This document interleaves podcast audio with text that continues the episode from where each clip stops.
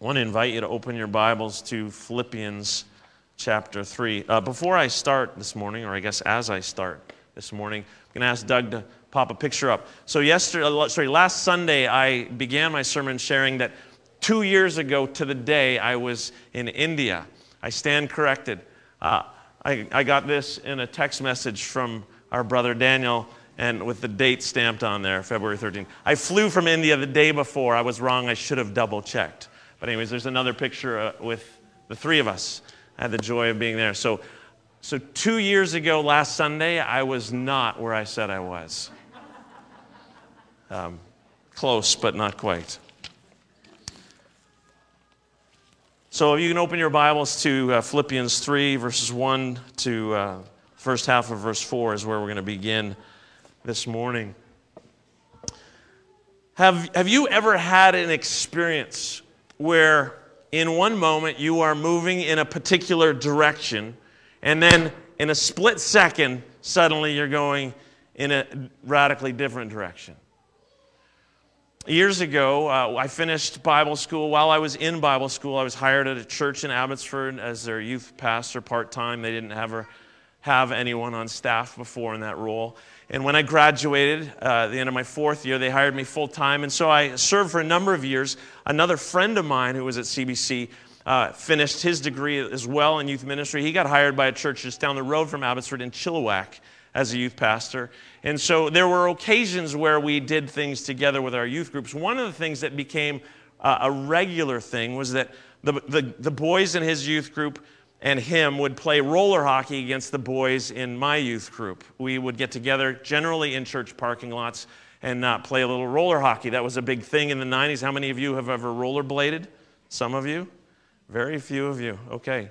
It's like ice skating, only without the ice.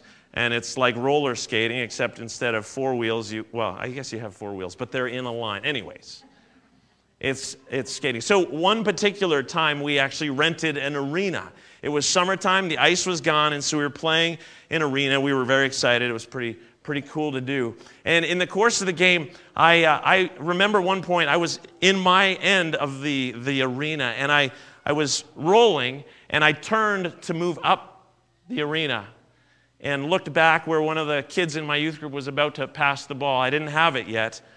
And as I turned around, suddenly there was Rob, my friend, at least until then he, he hit me so hard. Like I didn't have the puck, it was an illegal hit. And, and not only that, we weren't playing full contact. And, and I had some things to get over. He hit me so hard. I actually had a filling in one of my molars pop out. I had been rolling this way, and suddenly I was going in a radically different way back and landing on my backside. Now, I could use that to illustrate lots of things like forgiveness and how we should resist temptation and things like that. Uh, but but I, my point that I want to get you thinking about is, is this, this sudden, shocking change of direction. Because this morning we come to a text where that's really what we're going to experience. Uh, the, the, text is going to open up with Paul saying to the Philippians, uh, My brothers and sisters, rejoice in the Lord. And, and then just moments later, he's going to he's going to say, Watch out for those dogs, those evildoers, those mutilators of the flesh.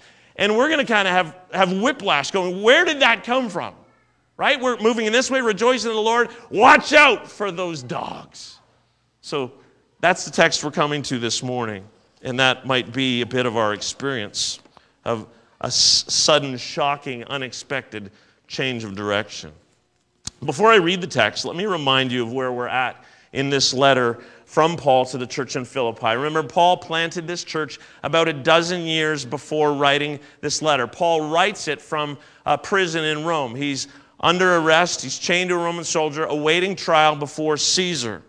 He is aware, because of Epaphroditus from Philippi, has brought to him a gift from the church. He's aware of two things that are uh, particular situations that are going on in the church in Philippi. One, they are beginning to experience external opposition, some suffering from those in the city of Philippi. But secondly, there is some internal strife, some internal relational tension in the church. And so Paul writes this letters, uh, this, this letter. Uh, last week we discovered that Epaphroditus, who brings Paul's letter back to the church in Philippi, actually had been so sick he almost died, but now he's recovered. He goes back to Philippi with this letter from Paul to these believers. If you were here last week, you remember that the text we looked at seems, at least on a surface, fairly mundane, just some travel um, plans from Paul. He says, Hey, I want to send Timothy to you, and I hope to come soon, but first I'm going to send Epaphroditus. But in the midst of that, we discover that there's actually something going on. Paul is, is uh, showing Timothy and Epaphroditus as models for the church in Philippi. He has been talking to them about how. Uh, he's been trying to address this relational tension in the church, calling them to put the interests of others ahead of their own interests. He, said that they are to have the mindset of Christ in their relationships with one another. That is, Christ who left glory, who humbled himself, sacrificially served, loved, gave himself up for us, that they are to have that mindset in their relationships with one another. In order that, and he fleshes it out, he says, do everything without grumbling and, and uh, arguing, without uh, grumbling and arguing, so that you might shine like stars in the sky. Paul is challenging the Philippians in their behavior, in their relationships, wanting them to get along well, wanting them to live out the mindset of Christ so that they bear witness as God's people in the city of Philippi, so that they shine like stars in the sky. That's where he's been going. And so in the text last week, Paul holds up Timothy and Epaphroditus as examples that they are to follow of men who have embraced that mindset, who are looking to the interests of others rather than their own.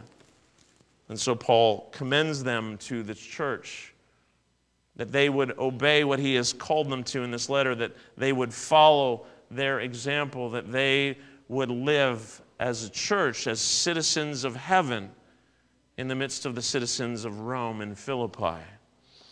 Now, with those details regarding uh, the travel plans and what's going to happen next dealt with, Paul moves on to this passage where we risk getting uh, whiplash as we read it. Follow along as I read. Uh, chapter 3, verses 1 and following. Further, my brothers and sisters, rejoice in the Lord. It is no trouble for me to write the same things to you again, and is a safeguard for you. Watch out for those dogs, those evildoers, those mutilators of the flesh, for it is we who are the circumcision, we who serve God by His Spirit, who boast in Christ Jesus and who put no confidence in the flesh, though I myself have reasons for such confidence. I want to uh, look at our text together. We're, we're, I'm going to speak to three things. First, the imperative. Second, the warning and third, the declaration. The imperative, the warning, and the declaration. So, first, the imperative.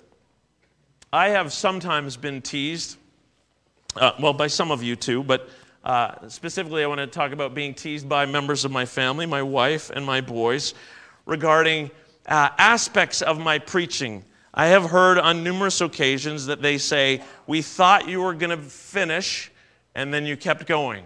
We thought you were coming in for a landing, and you circled a few more times. I don't know, perhaps some of you would agree with that. Um, it, it, seems at, at a first glance here that that's what's happening here. Uh, our text in the NIV, it's translated further, but the, the Greek word is actually the word finally. Uh, the, the NIV changed it to further in their latest revision in 2011.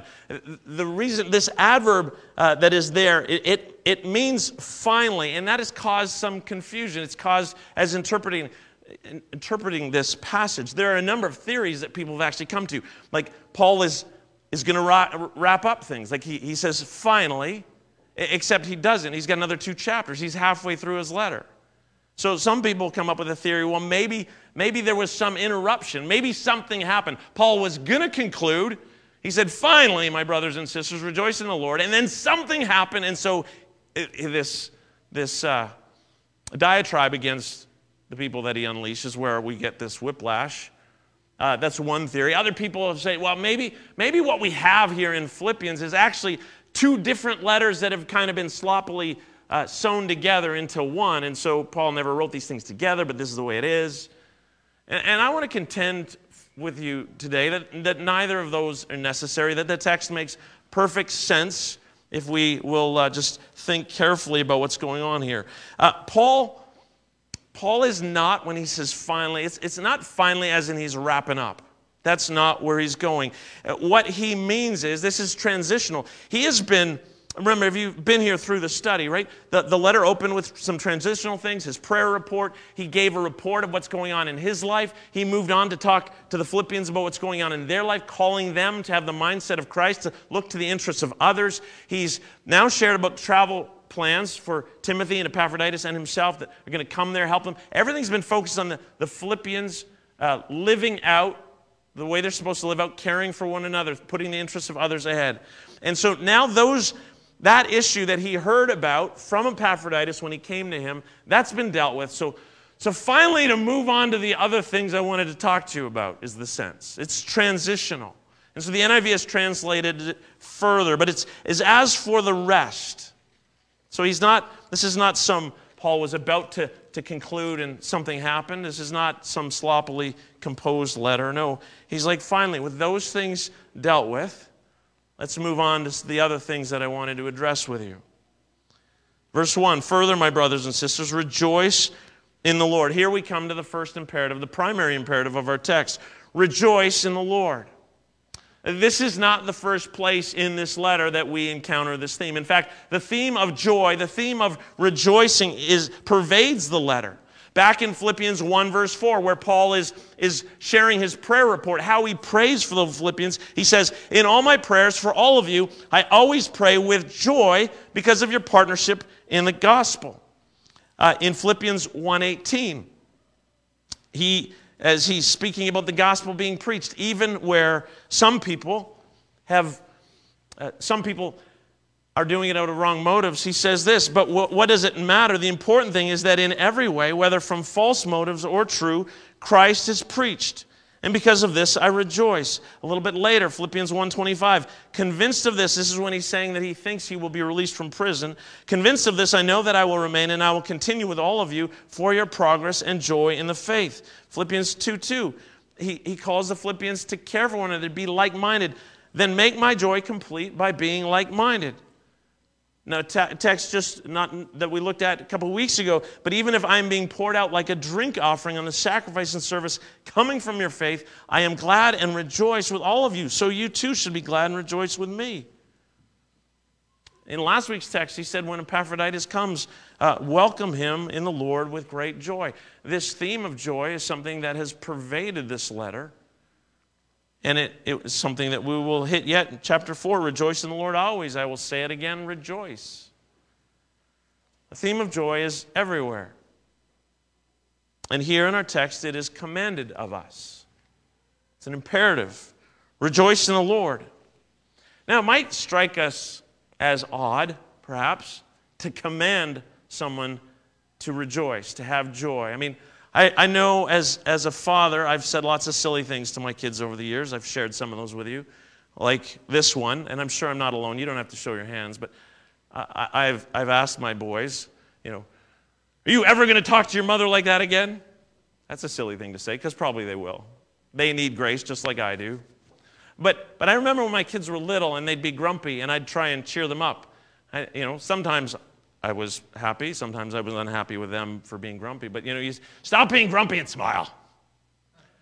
Uh, how likely is that to work? Right? Doesn't this kind of like rejoice, be happy? Is that what Paul's saying here?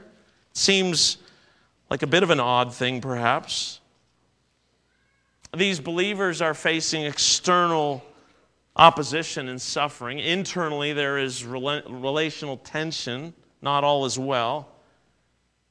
And Paul says, Hey, rejoice. It's important at this point for us to pause for a moment and think about joy. Joy is not the same thing as happiness. Happiness is based on the circumstances. Happiness is based on what is happening in our lives. Steve Lawson writes this Happiness is entirely based on the circumstances of life.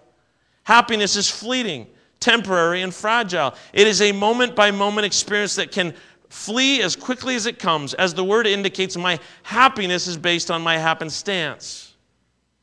Happiness and joy are not the same thing. And it's not happiness that is commanded here, it is joy.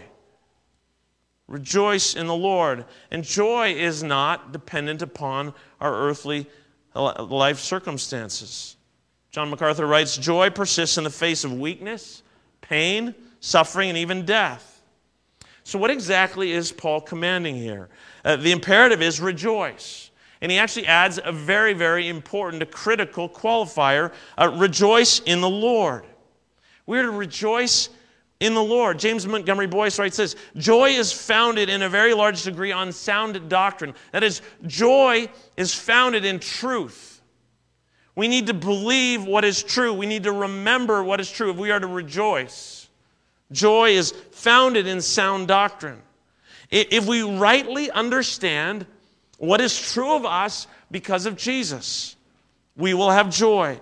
The, joy comes through the fact that through faith in Christ, we are in a relationship with God. That through faith in Christ, we are forgiven all our sin. Through faith in Christ, we are declared righteous, holy, pure. Through faith in Christ, we are adopted as daughters and sons. So that is what is true of us in the Lord, in Jesus. And so we rightly understand what is true, we will have joy. We, we will have peace. We will be people who are rejoicing, even when our circumstances are difficult. Lawson writes When times are hard, the person who was happy becomes sad, even despairing or angry. Let me read that again. When times are hard, the person who was happy becomes sad, even despairing or angry. The person who was joyful remains joyful. Happiness flees in the hard times, joy endures. This is the primary imperative of our text. This is the command. We are to rejoice in the Lord. So that leaves us with a critical question Is my life, is your life as a believer in Christ characterized by joy? If you don't yet have a relationship with joy, Jesus, your desire is for joy. And I want to say to you, you will only find it in Jesus. We can experience happiness in this life, but joy, the kind of joy spoken of here, the kind of joy that we're commanded to experience, will only come through faith in Jesus, only when we're brought into a right relationship with God. It is rooted in Jesus. And so, where our lives lack joy, where we find our emotions go up and down, the reality is there's hard things that we experience in life. We gather here every week, and many of us come from hard weeks. And there, there might not be a lot to be happy about, but we can have joy in Jesus, joy in the Lord. We can do what we're commanded to do, rejoice in the Lord. And as we lift our voices in song and we're reminded of God's great love for us and God's redemptive work in our lives, sending His Son Jesus to bear our penalty, to die in our place, so that through faith in Him we might be adopted as daughters and sons. We can call God our Father, and we can know that, that we are secure, that we are His then we can, as we gather, lift our voices in song, even in the midst of life's difficulties and pain. We can rejoice, but we need to hold on to the truths of the gospel. We need to remember what is true about Jesus and us in Jesus. And look at verse 1 as Paul continues. He's, he says, It is no trouble for me to write the same things to you again, and it is a safeguard for you. Paul moves on from this imperative, this command to rejoice in the Lord. And what he's saying here is that what he, what, what's about to follow, what he's going to say in a moment, is not something new. He has said this to the Philippians before. He has perhaps he's written this to the Philippians before. This is the same things. In other words, Paul is about to repeat a message that he has already shared with them. Paul asserts that it is no trouble for him to do so uh, that it's a safeguard for them. Now, it might be helpful for us to pause here and think about what that means. The ministry of the Word, the, the study of Scripture, is not about novelty. Paul says, What I'm about to share with you, I've shared before. I've written before. It's no trouble for me to remind you. It's no trouble for me to say the same thing to you again. The ministry of the word is not a word of novelty. The regular biblical command over and over and over again is remember, remember, remember. I just talked about this command to rejoice in the Lord. Well, how do you rejoice in the Lord in the midst of life when things suck? You remember, you're reminded. And so the, the ministry of the word is a ministry of reminding. Uh, let me say this the day that I stand before you and try and share something novel and new is the day you should send me packing. What you should say is remind us of what is true, remind us of the gospel. Tell us again of Christ's love for us, tell us again of what Christ did for us. And if you ever ask me to say something new or novel, it will be for me to resist and just keep reminding you. The ministry of the word is a ministry of reminding, of remembering, of saying the same thing over and over again because we need, we need to be reminded of the truth of the gospel.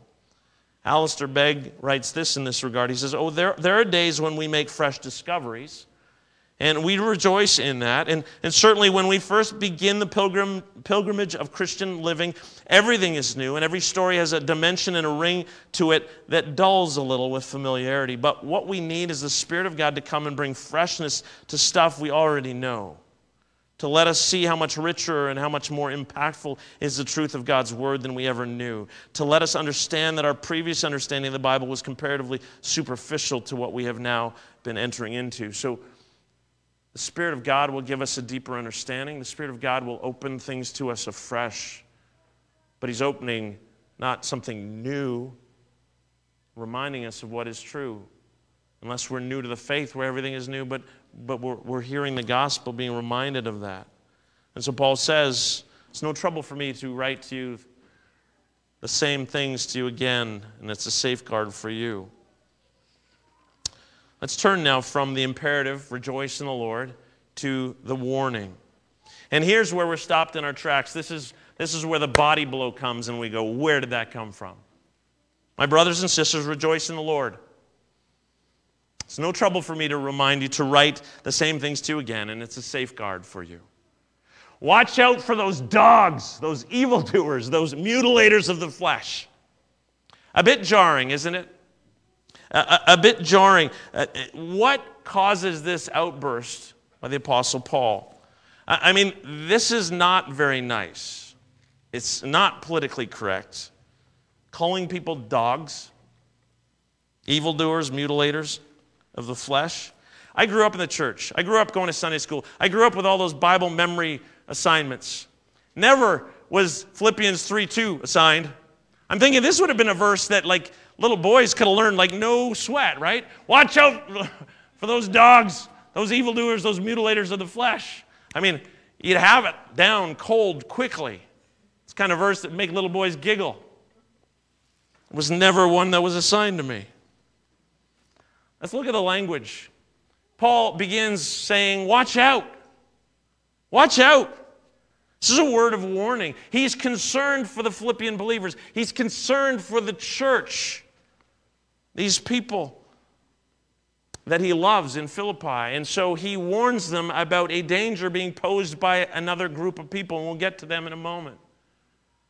Watch out, be on guard, be careful. And then he calls them dogs.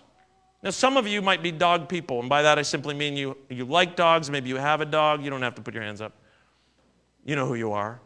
But, but when he, you know, for, if you're a dog person, you really like dogs, maybe you, you think, well, dogs is kind of a nice, you know, is it necessarily a, a derogatory term? Yes, it is.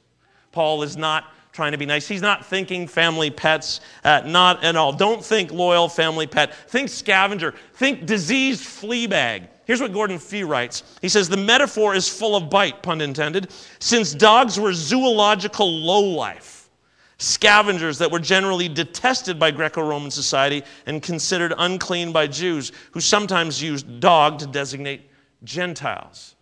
Okay?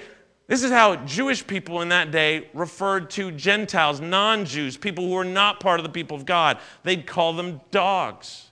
You might even remember that interesting exchange between Jesus and uh, the, the Gentile woman, the Syrophoenician woman in Mark 7.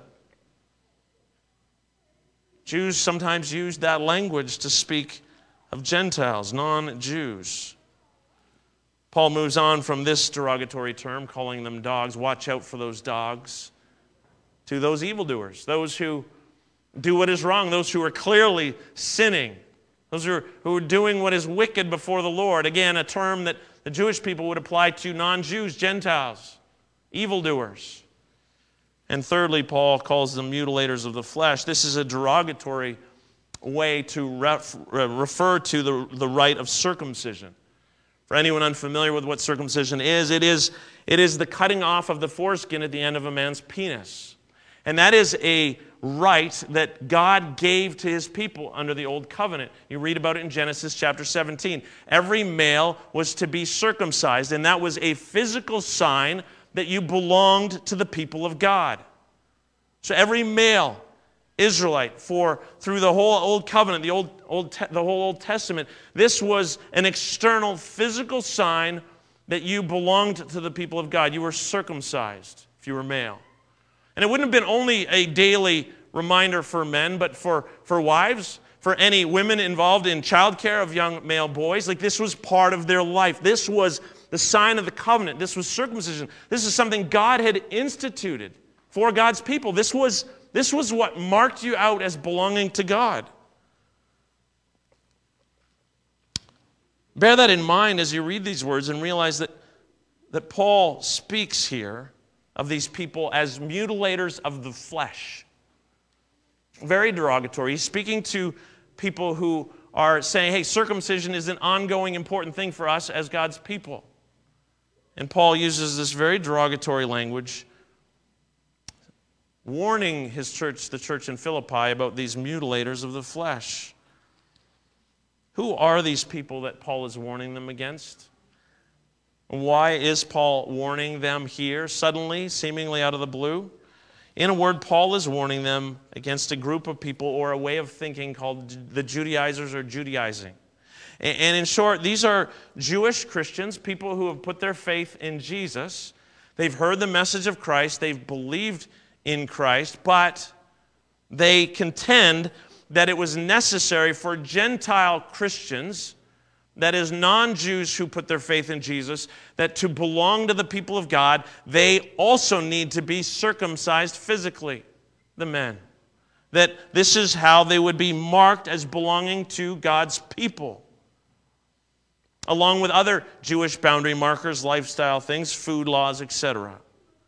At the heart of the matter here is these people argued that, that faith in Jesus, they wouldn't have put it so bluntly, but their contention is basically that faith in Jesus is insufficient.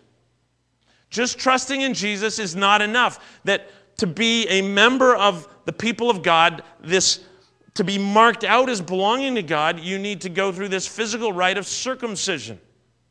It's not just trusting in Jesus, it's trusting in Jesus plus. In their world, it was plus circumcision.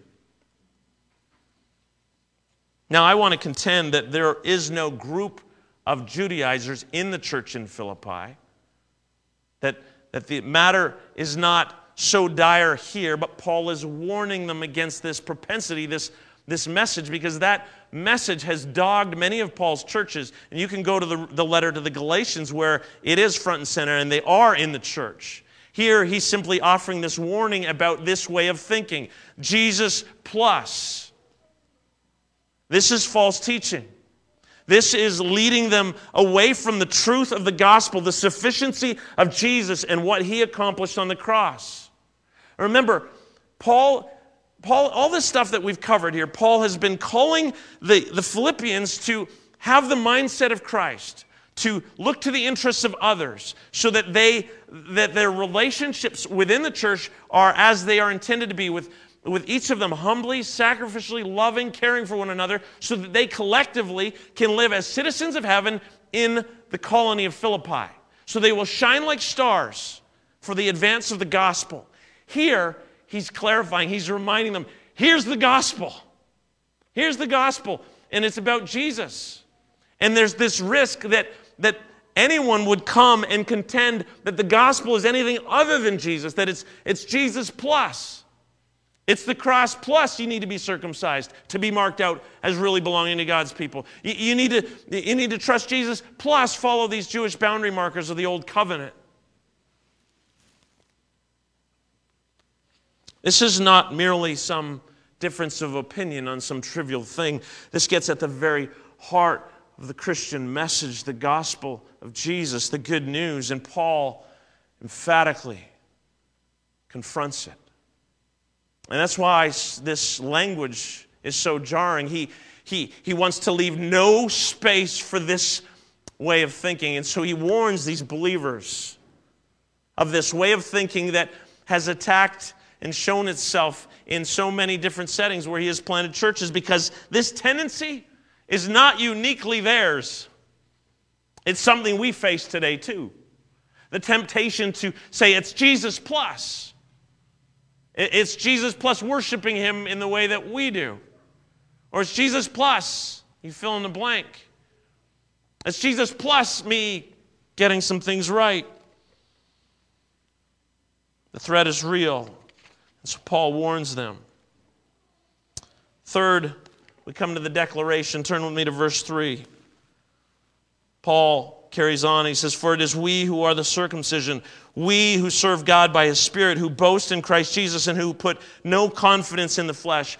Remember, Paul is reminding the Philippian believers of the good news, the gospel, that through faith in Jesus, through faith in Christ's sin atoning death on the cross, that Jesus on the cross, that he became sin for us, so that through faith in him we might be, become his righteousness. That, that on the cross there's this great exchange. Jesus dies for our sin, Jesus pays the penalty for all the wrong we've done, and we are clothed with his perfection. We are, we are gifted with his righteousness, his holiness. We are adopted as daughters and sons all through Jesus. That's what Paul is is getting at. And look with me now at what he says. He says, For it is we who are the circumcision. Paul includes himself. Now understand this, and we'll see this next week explicitly. Paul's going to go on and talk about his own life. Paul is a Jewish man. Paul was circumcised on the eighth day. Okay, Paul is writing to a church that is largely, if not entirely, made up of Gentiles.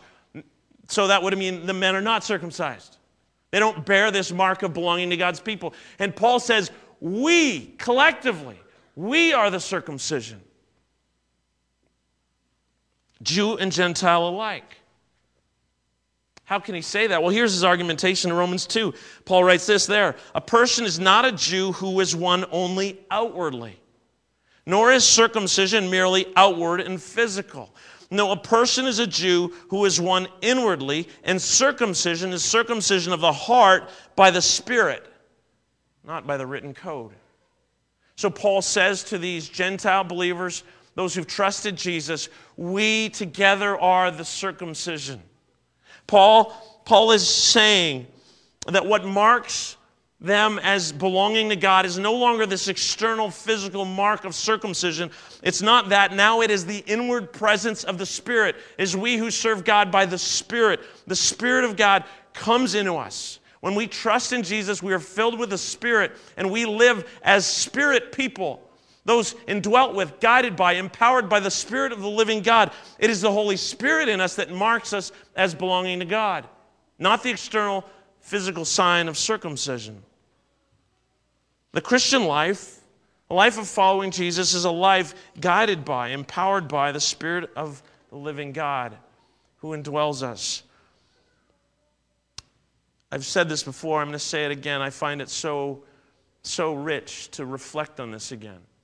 Those of you familiar with the Old Testament story will remember Jacob when he runs away from his brother Esau. He's just taken his birthright. Jacob is running for his life, and he lays down at this place and rests his head on a rock. And he has this vision, this dream at night. He sees heaven open and angels ascending and descending in that place. And he gets up in the morning, and Jacob names that place Bethel, the place of God's presence. Bethel. And, and, and, God's presence is this important theme that runs through the pages of Scripture. God delivers his people from slavery in Egypt, and God's presence goes before the people in a pillar of cloud by day and a pillar of fire by night. They come to Mount Sinai, the mount of the Lord, and God's presence is at the top of the mountain. Moses goes up and meets with the Lord, enters his presence.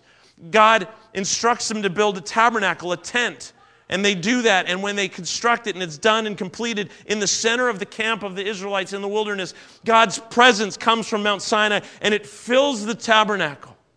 Years later, under King Solomon, Israel builds a temple, a permanent place in Jerusalem. And when it's finished and they pray to dedicate it, God's presence fills the temple. And when God's people rebel and they fall into idolatry, and they go into exile, we read in the Old Testament prophets of God's presence departing. And then Jesus shows up. And he begins to call disciples, and, and he calls Philip. And Philip runs off and finds his friend Nathanael. And Nathanael comes to Jesus, and Jesus says, Ah, Nathanael, I saw you when you were still sitting under a fig tree. And Nathanael's blown away. Nathanael thought, like, what good can come out of Nazareth? But he's pretty impressed when Jesus says, I saw you when you were still sitting under the fig tree. And then Jesus says, You think that's amazing? He says, Nathanael, you're going to see angels ascending and descending on the Son of Man. That's a reference back to Jacob's vision. Jesus is saying, I am Bethel. I am now the place of God's presence on earth. That's why Jesus could say, Tear down this temple, this place of God's presence, and I will rebuild it in three days. Speaking of his death and his resurrection, Jesus is the place of God's presence. He is where God is present on earth. And here's the truly amazing, amazing thing that when we come to Jesus, when we put our faith in Jesus, Jesus now says this to us as the church You are the temple. He says to you and I, You are the place where I am present on earth. The Christian life, we are marked as belonging to God, not by externals like circumcision. No, we are marked as belonging to God because the Spirit of God indwells us, because where we are through Christ, the presence of God is. We serve God by His Spirit. Paul says, we boast in Christ Jesus. See, the Judaizers, this line of thinking that threatened the church said Jesus plus. Jesus plus circumcision. Jesus plus a certain level of obedience to something. Jesus, Jesus plus whatever. Eh, therefore, they're making room to boast in something other than Jesus. Eh, their salvation is their thinking, their understanding is it's not just Jesus, it's Jesus plus this other thing. And Paul will have none of it. He says, No, we boast in Christ Jesus alone. We serve by the Spirit, we boast in Christ, and we put no confidence in the flesh. And when Paul speaks of flesh, he's not speaking specifically of, of human flesh. Creation is good, our bodies are good.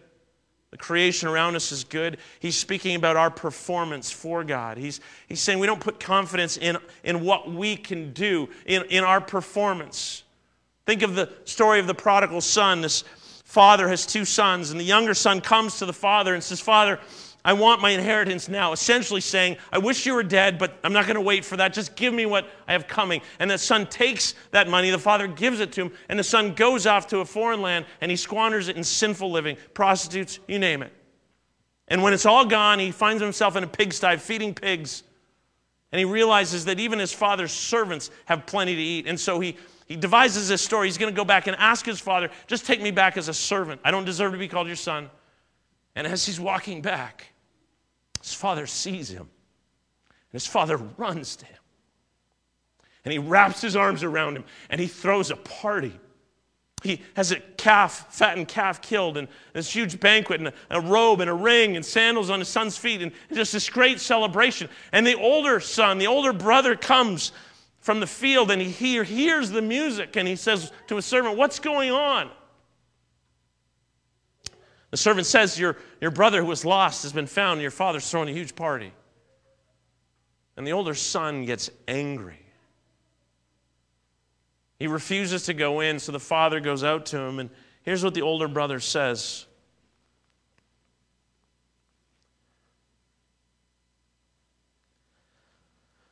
All these years, all these years I've been slaving for you and never disobeying your orders, yet you never gave me even a young goat so I could celebrate with my friends. The older brother thinks he deserves something from God, that he's earned something. Because, Dad, look what I've done. I have obeyed you for years, I've slaved. He, he thinks that God owes him. He, he fails completely to understand his own need for God's grace, for his own need for God's mercy. He has put his confidence in the flesh. And that's a temptation that you and I have. To think that somehow by our right living, by our obedience, that by these other external things, God, and we fail to remember, we lose sight of the fact that we come to God with empty hands, spiritually bankrupt, in desperate need of His mercy and His grace. That apart from His grace, freely given, we have no hope. A bit of a teaser for next week. Paul concludes here, though I myself have reason for such confidence, that is, confidence in the flesh. Paul doesn't actually have any confidence in the flesh, and we'll see that more next week. He's simply saying, hey, we don't put our confidence in the flesh, though I have reason to. I could if we're just thinking humanly. Come back next week. We are those who serve God by His Spirit, who boast in Christ Jesus, and who put no confidence in the flesh.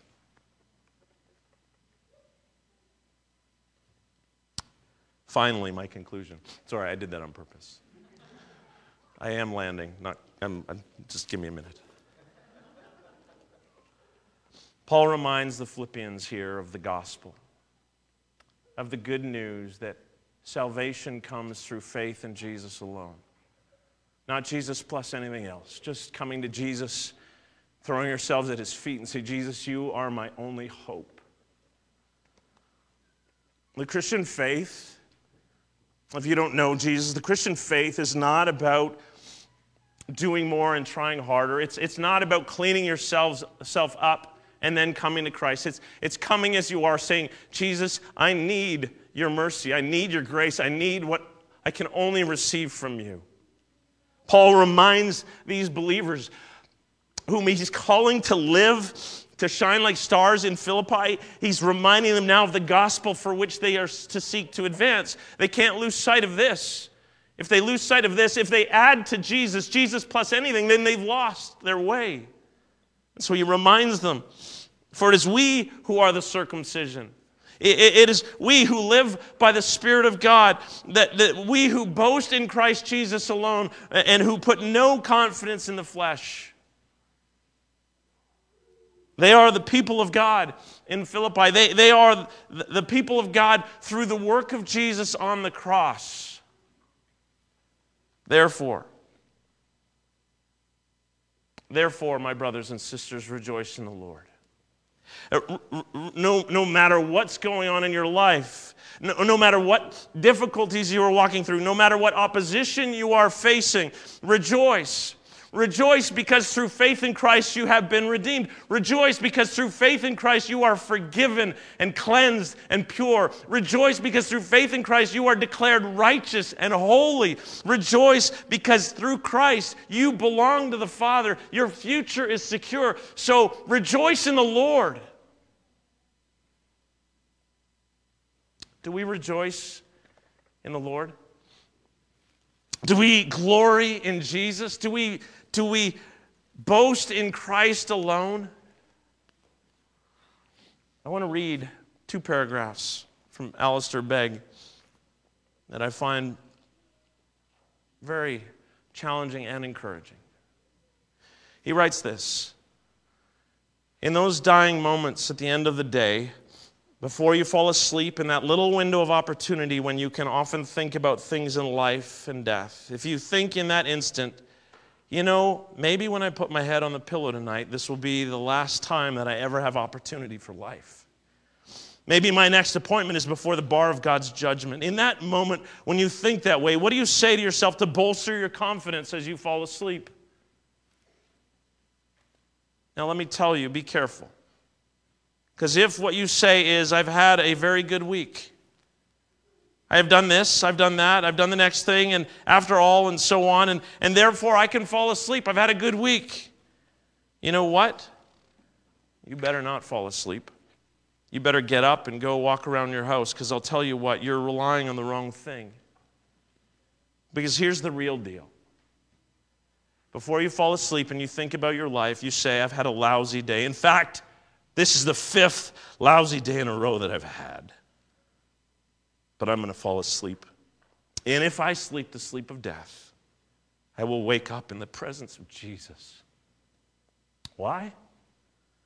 Because of what another has done, not because of what I have done. Rejoice in the Lord. Boast in Christ Jesus alone. Glory in Christ Jesus alone. Amen. Worship team.